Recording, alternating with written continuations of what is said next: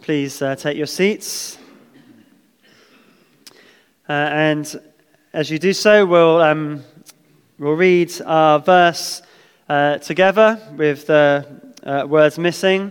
Uh, I think maybe, um, actually, this is the last time we're in Galatians for another month. So I was about to say uh, maybe next time I'll blank it out completely. But if we've got like a month where you, where you could do the homework, but I'll, uh, I'll do it one more time like this after. Uh, but let's, let's read uh, God's word together. Hopefully, by now, uh, this is sinking into your minds. But more than that, let's pray that these truths sink into our hearts. So let's uh, say God's word together.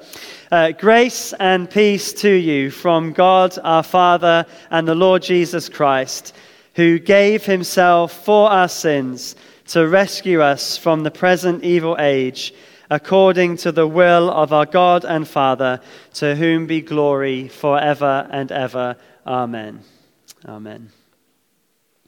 Well, if you return, uh, please, with me to uh, Galatians chapter 2. Uh, and this evening we're going to be looking at verses 17 uh, to 21 of Galatians 2. Uh, but what I'm going to do uh, is read from verse 15 down to verse 21 so that we can look at the verses we saw last week and just put these ones into its context. So I'm going to read Galatians 2 from verse 15. Uh, we who are Jews by birth and not sinful Gentiles know that a person is not justified by the works of the law, but by faith in Jesus Christ. So we too have put our faith in Christ Jesus, that we may be justified by faith in Christ and not by the works of the law. Because by the works of the law, no one will be justified.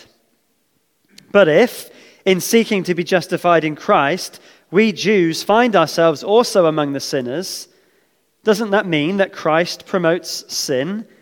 Absolutely not. If I rebuild what I destroyed, then I really would be a lawbreaker. For, th- for through the law I died to the law so that I might live for God. I have been crucified with Christ, and I no longer live, but Christ lives in me. The life I now live in the body, I live by faith in the Son of God who loved me and gave himself for me. I do not set aside the grace of God, for if righteousness could be gained through the law, Christ died for nothing. This is God's word. And I've called this uh, sermon the shape of the justified life. The shape of the justified life. Now, all of you have probably uh, heard uh, the phrase, uh, don't fit a square peg in a round hole. And it means that someone is in a situation or, or doing something uh, that just doesn't suit them. Uh, maybe uh, some of you have had uh, an, an, assignment or a job that's been given to you, and you just feel like it's trying to fit a square peg in a round hole. It just doesn't fit my kind of my life. Well, the Christian life has a shape to it that if we don't understand, will make us live in a way that we will not have the joy and peace that we're supposed to have. We can be living in a way that doesn't really suit the label Christian. Rather than being a square peg in a round hole, what we're kind of doing is, is almost being a wrong shaped peg in a cross shaped hole. And I say this because the shape of the Christian life is cruciform, it is a, a cross shape. And if you're living in a different shape, a kind of shape we're going to look at a little bit uh, this evening, you will feel like the Christian life that I, I feel like I'm supposed to be living doesn't, doesn't quite fit with what, um, I, what, with what the Bible says. I, am like a, a, a, square peg in a round hole or a wrong shaped peg in a, in a cross shaped hole. Now, Paul has been responding to Peter being all out of shape himself in Antioch. Peter has been withdrawing from Gentiles and he's only eating with Jews. And in doing so, he, he's forcing the Gentiles to adopt Jewish customs. He's making some of the Gentiles think that they are justified or made right with God through the works of the law. And that's the wrong shape. If you feel like you can only be right with God through earning salvation, that is not the shape of the Christian life. But last week we saw Paul tell Peter that Peter knows better. Paul explained how we're justified, we're, we're made right with God, not by works of the law, but by faith in Jesus Christ. You cannot earn your way to heaven. We're made right with God by faith in what Jesus has done on our behalf in dying for our sins and in rising from the dead. And Peter knows this. Paul says, We know. Peter knows this is true, but he wasn't living in line with the gospel. He's not living a cross shaped life. And so from verse 17, Paul goes on to describe what the cross shaped life looks like. And this is what our life should look like too. So that's what we're going to consider this evening. What is it like to live a life of a person justified by faith in Jesus Christ? Well, there's three points we're going to look at. And the first is actually what it doesn't look like in verses 17 to 18. So Paul says that the, the cross shaped life is not an exhausting life of rules. It is not an exhausting life of rules. Now, I spent a long time looking over this verse. In fact, um, I struggled so much with verse 17, I must have spent hours just with a blank piece of paper. Uh, but after praying over it, uh, I think I get this verse. And the point that Paul is making in all of these, uh, in verses 17 and 18 especially, is that we are not to live a life all based on following lots of rules. So, in order to understand this verse, we need to grasp two points from it. First of all, this verse is responding to an accusation that would come from false teachers. The accusation is this Justification by faith means that Christ is promoting sin, to which Paul says, absolutely not. And secondly, we need to remember that when Paul uses the word sinners here, it's the name that the Jewish people would give to Gentile people. They were classified as sinners because they didn't have the law to restrain them from sin and show them how to live for God. So let me uh, explain the problem of verse 17 in, a, in, a, in, a lo- in the logic that these people would have thought. If the Jews were justified in Christ, that is, they were declared righteous based on what Jesus has done, and not by works of the law, then the Jews are classified as sinners just like everybody else. There's no difference. They need to be saved like everybody else. But if that's true, which it is, and, and they're classified as, as sinners, that means that their law keeping makes them no better than any other Christian. And so they might as well not bother keeping the law. What's the point if it doesn't make any difference? But they were thinking if, if we don't keep the law and there's no restraint on sin, we don't have all of these rules, then sin is promoted because it's not restrained. And so, therefore, to be justified by faith in Christ and not by works of the law sin isn't restrained, and therefore Christ is promoting sin. That's what they were saying. The accusers were basically relying on the law to stop them from sinning. And in their argument, removing the law would just promote sin. People will run riot. How can we live if we don't have all of these rules? How, how possibly will we know what, what God wants from us? And so they teach the Gentiles that the Gentiles also need to follow the law, because if you don't, then you're not going to stop sinning. I mean, how can we live a righteous life if there are no rules? That's what they were saying. Their religion then became all about rules. And the Jewish people felt that, therefore, because they had all these rules, the law, they were better than the other Gentiles who didn't have the law. Now, many Christians live like this. Their Christian experience, their Christian life, is all about following all sorts of rules. A list of what you can and can't do. But the way of Christ is not a tick list. The way of Christ is a heart transplant. We'll see that more as Galatians goes on. Not only does the law not save us, neither is the law supposed to enslave us. Now, there are two ways you might argue that removing rules promotes sin. First of all, you might argue that if what I do doesn't add to my right standing with God, then I may as well sin because it doesn't matter. That's the, the line of argument in Romans chapter 6. Paul writes there, What shall we say then? Shall we go on sinning that grace may increase? And then he goes on to say, By no means. Or in the words of Galatians, absolutely not. And that, that's partially what's being talked about here, I think, partially. But there's something more nuanced going on in Galatians because this is linked to Peter and his behavior to the Gentiles in Antioch and how he was, in the words of verse 14, forcing the Gentiles to follow Jewish customs. The problem here is this the Jews believed that if they did not force the Gentiles to follow the customs, then sin would be promoted. Now, how does that apply to us? Because most of us do not, I, I think, knowing, I know most of you, uh, most of you do not, like me, follow the Old Testament Jewish law, a law that distinguished Jews from Gentiles. We don't think that the Old Testament law will restrain us from sin. We don't make the sacrifices and uh, we don't have the food laws and all of those things.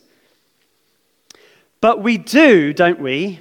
All of us, in various ways, have rules or behaviors that we live by that might make us think that we are a cut above the other sinners in the church. We might have rules in our Christian life that we live by that we think, well, if I don't live this way, then I'm not really right with God. Or if I do live this way, then I am more holier than those other Christians in church that don't live in the same way I do. Now, I'm not talking about uh, uh, moral, um, the, the, the, living morally, living in a, a way that is, is right. I'm talking about rules and regulations that we put in place that are kind of extra biblical, really. So let me give you a couple of examples. Um, consider the way that we dress, okay? Now, you could argue, you could, that in order to, take, to take church seriously, uh, I, I, might be helped by dressing really smart. Okay? Uh, I've met Christians and I've heard people say this that we should really dress up for church. Okay? So uh, I met one that said that we should wear a, a suit and tie. And if we don't do that, then we have an attitude towards church that doesn't take it seriously.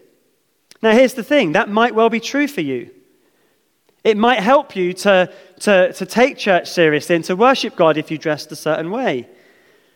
But the problem is when that rule becomes something you think everyone should do, and so you look at someone else and you think, well, look at how that person's dressed. Now, I'm not talking about immodesty. If someone comes dressed in a bikini to church, I probably I would send them home. But I'm talking about clothes that you might think is not the right attire. It's not it's not, you're not taking church seriously. Look at how that person's dressed. They're in, in joggers or shorts or whatever it might be. And you might think, how lax is that? Now, that's not me criticizing. You dress however you, however you want. But you see the point. Now, you don't know how that person or why that person dresses that way. Uh, someone pointed out to me this morning that might be the only clothes that they have, for all you know. But also, how do you know that they're not taking church seriously by the way that they dress? Uh, another example consider ministries in the church. Now, the Bible tells us that we are to meet together. The model is that that was done on a Sunday and the word was preached, sung, and the, the Lord's Supper shared. But we might think, well, if we don't have all these extra ministries, then sin is promoted. Now, it's good to have extra ministries in the church. I think, for example, we, we have children's work and Sunday school. Those are, are good things. And I think they, they help us promote righteousness and they share the gospel and such things. But is there a ministry in the church outside of the worship that is prescribed in the scripture that you think is essential? And if it was stopped, then we would promote sin. Because most ministries in the church do have a kind of shelf life, don't they? And sometimes when a ministry is stopped, people think, well, that's the, that's the end. Like this church just is going down the plug hole. Individually, do you have traditions that you have made into rules? Even as a church, our Advent candles are fine and they're good and they're helpful, but if they were taken away, do you think, well, we can't really celebrate Christmas? As if Christmas celebration is in the Bible anyway, but that's another, another thing. But have you got rules and regulations in your life as individuals that you think if these aren't done, if everyone doesn't do these, then sin is promoted? Or do you think me doing these makes me a, a cut above everybody else? Think about that. Because Christianity is not about following rules and regulations. And verse 18 shows us the problem with this way of thinking, with believing that you have to follow extra biblical rules in order to be a, a proper Christian. The problem is that this way of thinking has been destroyed. Look at verse 18. If I rebuild what I destroyed, then I really would be a lawbreaker. Well, what has been destroyed? Well, the Old Testament law itself has not been destroyed. Remember, Jesus said on the Sermon on the Mount that he came to fulfill it, not destroy it. But two things have been destroyed by putting our faith in Jesus. First of all, the works of the law being used as a basis for salvation has been destroyed. It should never have been used in that way, but some Jews did. But that way of thinking has been destroyed by what Jesus has done. But secondly, linked to Peter's behavior in Antioch, the gospel, in the words of Ephesians 2, has destroyed the barrier, the dividing wall of hostility, by setting aside in his flesh the law with its commands and regulations. In other words, the law had a, set a barrier between a Jewish person and a Gentile person.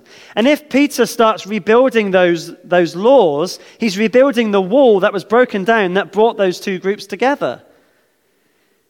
And if we rebuild those walls that our faith in Jesus has destroyed, then we become lawbreakers. We become people that are sinning. And we sin because either we're relying on ourselves for salvation and not trusting in Christ, or we begin to treat other believers as being less than we are. The law or the rules of our life used in this way actually promote sin, not Christ. He doesn't. Now, don't misunderstand what Paul's saying here.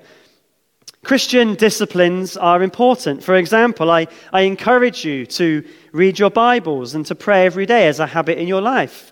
I encourage you to come to church and in the, in the morning and the evening to prayer meeting. These are for our good and for our joy as God's people.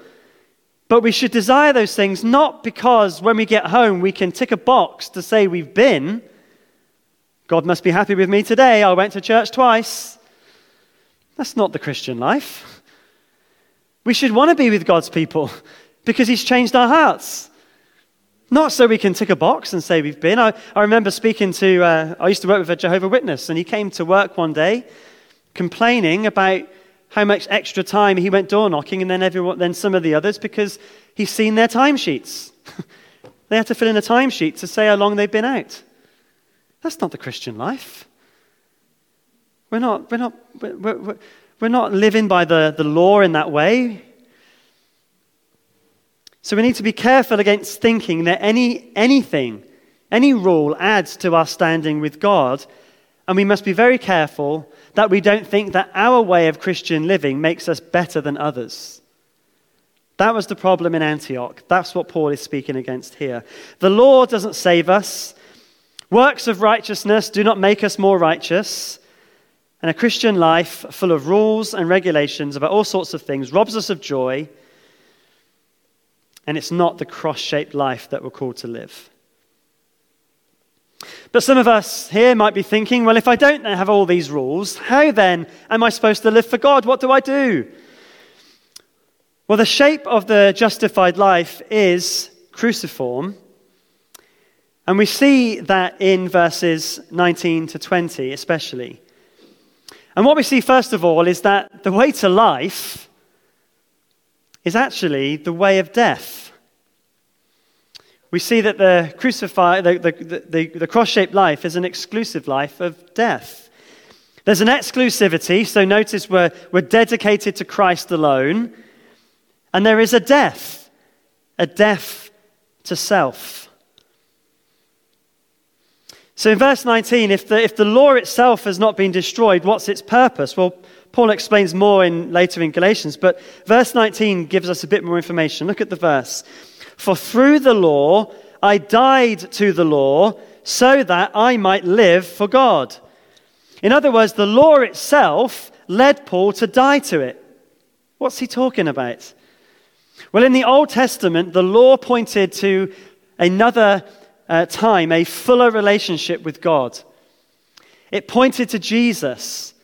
So after he died and he rose again, God's people were not bound by the law like they used to be. Their relationship with God is shown in a fuller and deeper way. As we read in Psalm 40, the law written on our hearts.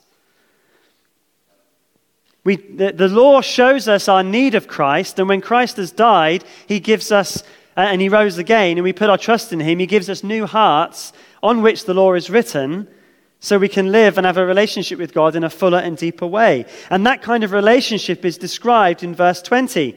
We live exclusively for God now by being, in the words of verse 20, crucified with Christ. Crucified with Christ. Now, obviously, that's not speaking in a literal sense. We're not literally physically crucified with Christ. But what Paul is saying is that my old life is gone. My old life is dead. I no longer live, but Christ lives in me. So the law, he's, he's dead to that because now there's a new power within him Christ. Christ lives within him. And Christ enables him to live for God. So the power to live for God does not come from following lots of rules. That way of life is dead but it comes from Christ living in us.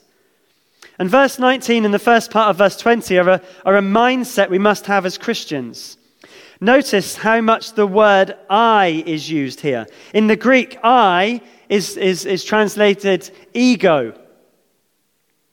And notice how much it's used in verse 20. A Christian is one whose ego has been crucified, and now they are not filled with ego, but with Christ. And our lives must reflect this. That's the cross shaped life. It's one where our ego has, has been crucified and we live a new life in Christ. Now, many Christians live their lives, sadly, as if it's all about them.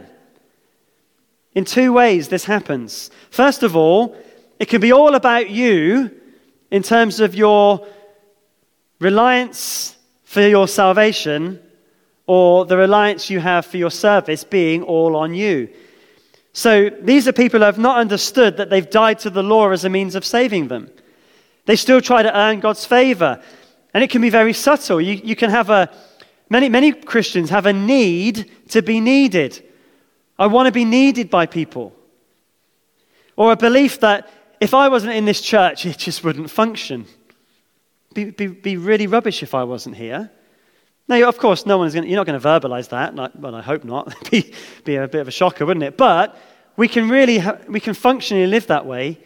I mean, if, if I wasn't here, what would they do about this? Or you can be a, a, a, Christian who has a desire to be seen and known as a doer or a really busy person. I want everyone to see how busy I am.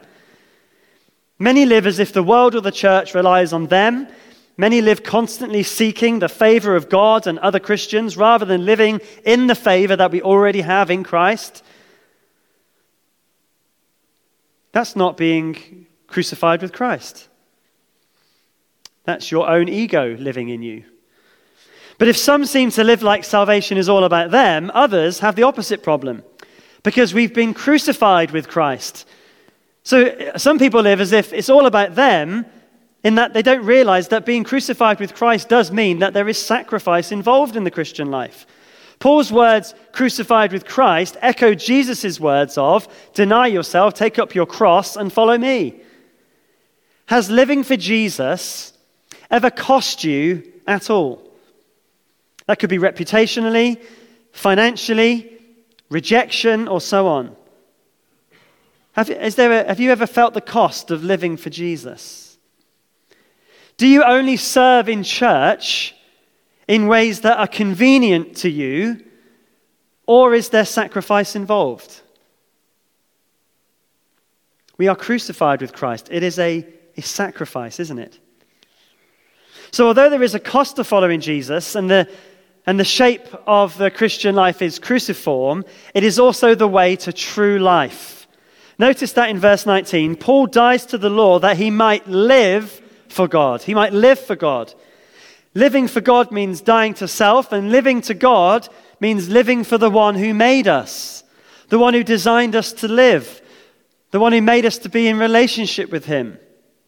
So the crucified life although it's the life of sacrifice, is the best life we can live. And it's the life of joy in service of our King. So, what does that look like? Well, Paul goes on to explain in the second half of verse 20 it's an embodied life of faith. An embodied life of faith. Notice the end of verse 20. The life I now live in the body, I live by faith in the Son of God who loved me and gave himself for me. So, in these words, we see the description of the crucified life. Our old life has been crucified, we've been raised to a new life. And in these verses, we see what that's like. We see the type of life, the way of life, and the motive of life. So, first of all, the type of life. I forgot to put this bit on the slides, but the type of life. Okay, it's the first part. It's a bodily life. This means that when we talk about being crucified with Christ, it's a mindset that works itself out in the way we live in our day to day bodies. It's similar to what Paul says in Romans 12, verse 1, when he says that we are to present our bodies as living sacrifices. Too many Christians talk about their belief, have theological discussions or debates about, about what they believe or what the world and church should be like, but don't live out what they talk about with actual obedience to the way of Christ. Christianity is not just a way of thinking, it is a way of living. And Paul says here the life we now live, we live in the body. It's active, it's physical. We, we don't have a faith that's just intellectual. We don't have a faith that's just mystical and airy fairy and some, you know, somewhere out there. The Christian life is active, using our bodies, our physical day to day existence for the glory of Christ. It impacts how we talk, where we go, what we consume and purchase, how we use our money, our time, our abilities. All of these are lived out by faith in Jesus Christ, which leads us to the way of life. So the type of life is bodily.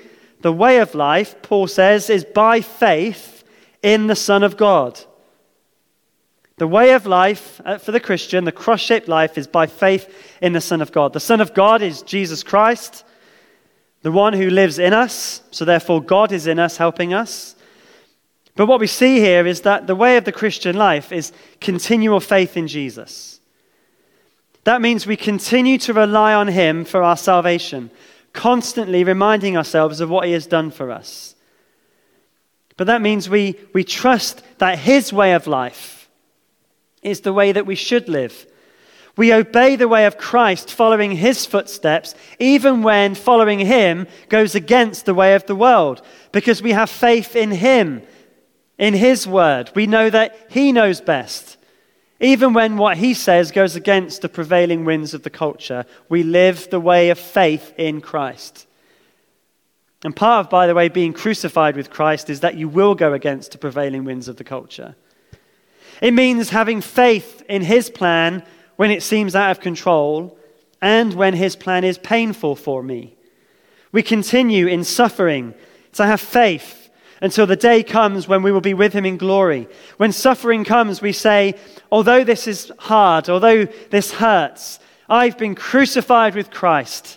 He understands my suffering. And although this is not what I would choose, I have faith in the Son of God, knowing that his plan is perfect. He knows what's best. I will continue to trust him, even in my pain. Faith in the Son of God is not a one off event when you're converted, it is a way of life day to day in the body. The way of life is faith in Jesus Christ. And then finally, look at the motive of life. The motive of life. We live for the Son of God who loved me and gave himself for me. Why do we, why do, we do this? Why do we live by faith? We live bodily by faith in God because he loves us so much, he gave himself for us. Jesus Christ, he loves you so much that he died on the cross to pay the penalty for your sin. He sacrificed everything for you. What can be too much for you to give for him? Is there anything? Of course not. As we sing, Jesus, what can I give? What can I bring to so faithful a friend, to so loving a king? Savior, what can be said? What can be sung as a praise of your name for the things you have done? Oh, my words could not tell, not even in part, of the debt of love that is owed by this thankful heart. Faith in the Son of God always involves daily relying on what Jesus has done to save us. And we live it because he first loved us. It's Jesus who saves us, it's Jesus who empowers us, and it's all by God's grace. And Paul summarizes in verse 21 by explaining what happens if we can be saved not by grace but through the law. He says, I do not set aside the grace of God. For if righteousness could be gained through the law, Christ died for nothing. Think about the alternative to faith in Christ. If we could be saved by works of the law, his death is, is pointless. If we could be made right that way, there's no need for Jesus to die. He would have just said, try harder. Try harder to keep the law. And in doing that, in living that way, in living as if you can add to your salvation, Paul says, you, you set aside the grace of God. He says he doesn't do it because he has faith in Christ. But when you don't, you set aside the grace of God. Imagine at Christmas this year, I, I bring you a gift, and it's a gift that is just for you. That's what our salvation is. Imagine you open that gift, and you, you open it up, and you say, No thanks. You just, you just chuck it aside. Horrible, wouldn't it? Wouldn't that be a horrible thing to do if I bought you that gift? And yet, whenever we don't have faith in Jesus Christ, that's exactly what we do to God. Tim Keller helpfully illustrates this verse with a, a story as follows.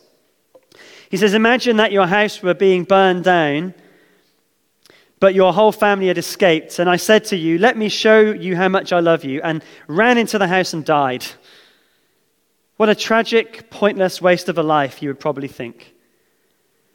But now imagine that your house was on fire and one of your children was still in there, and I said to you, Let me show you how much I love you, ran into the flames and saved your child, but perished myself, you would think, Look at how much that man loved us.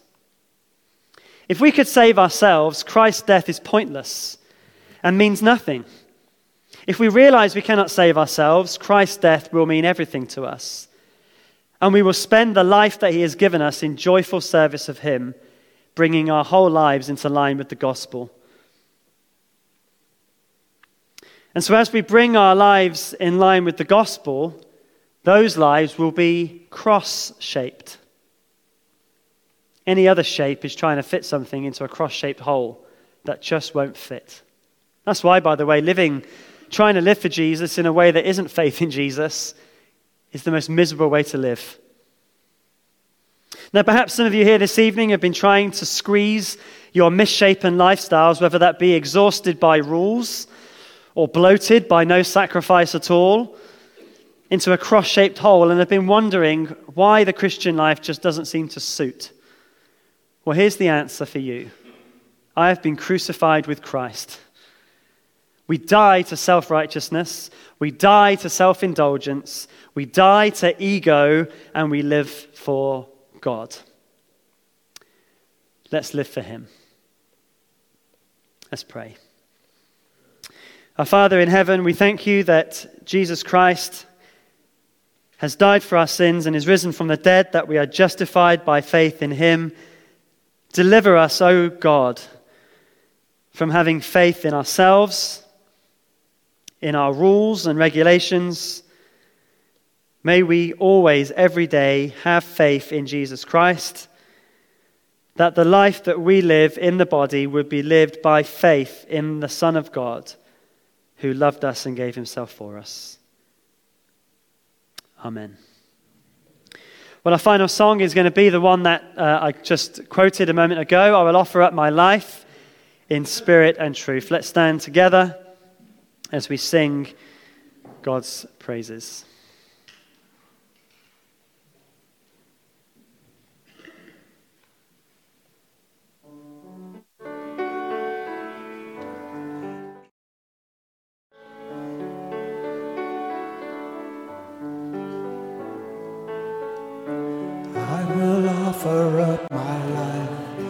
Spirit and truth, pouring out the oil of love as my worship to you.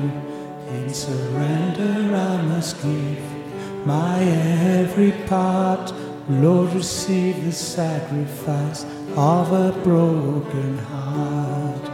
What can I give? What can I bring to so faithful a friend, to so loving a king? Savior, what can be said? What can be sung as a praise of your name for the things you have done? Oh, my words could not tell, not even in part, of the debt of love that is owed by this thankful heart.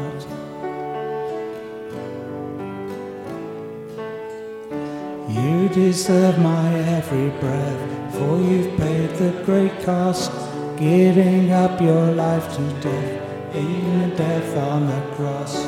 You took all my shame away, that defeated my sin. Open up the gates of heaven and have beckoned me in. Jesus, what can I give? What can I bring to so faithful a friend? Such of loving a King. Savior, what can be said? What can be sung as the praise of your name for the things you have done? Oh, my words could not tell, not even in part, of the debt of love that is owed by this thankful heart.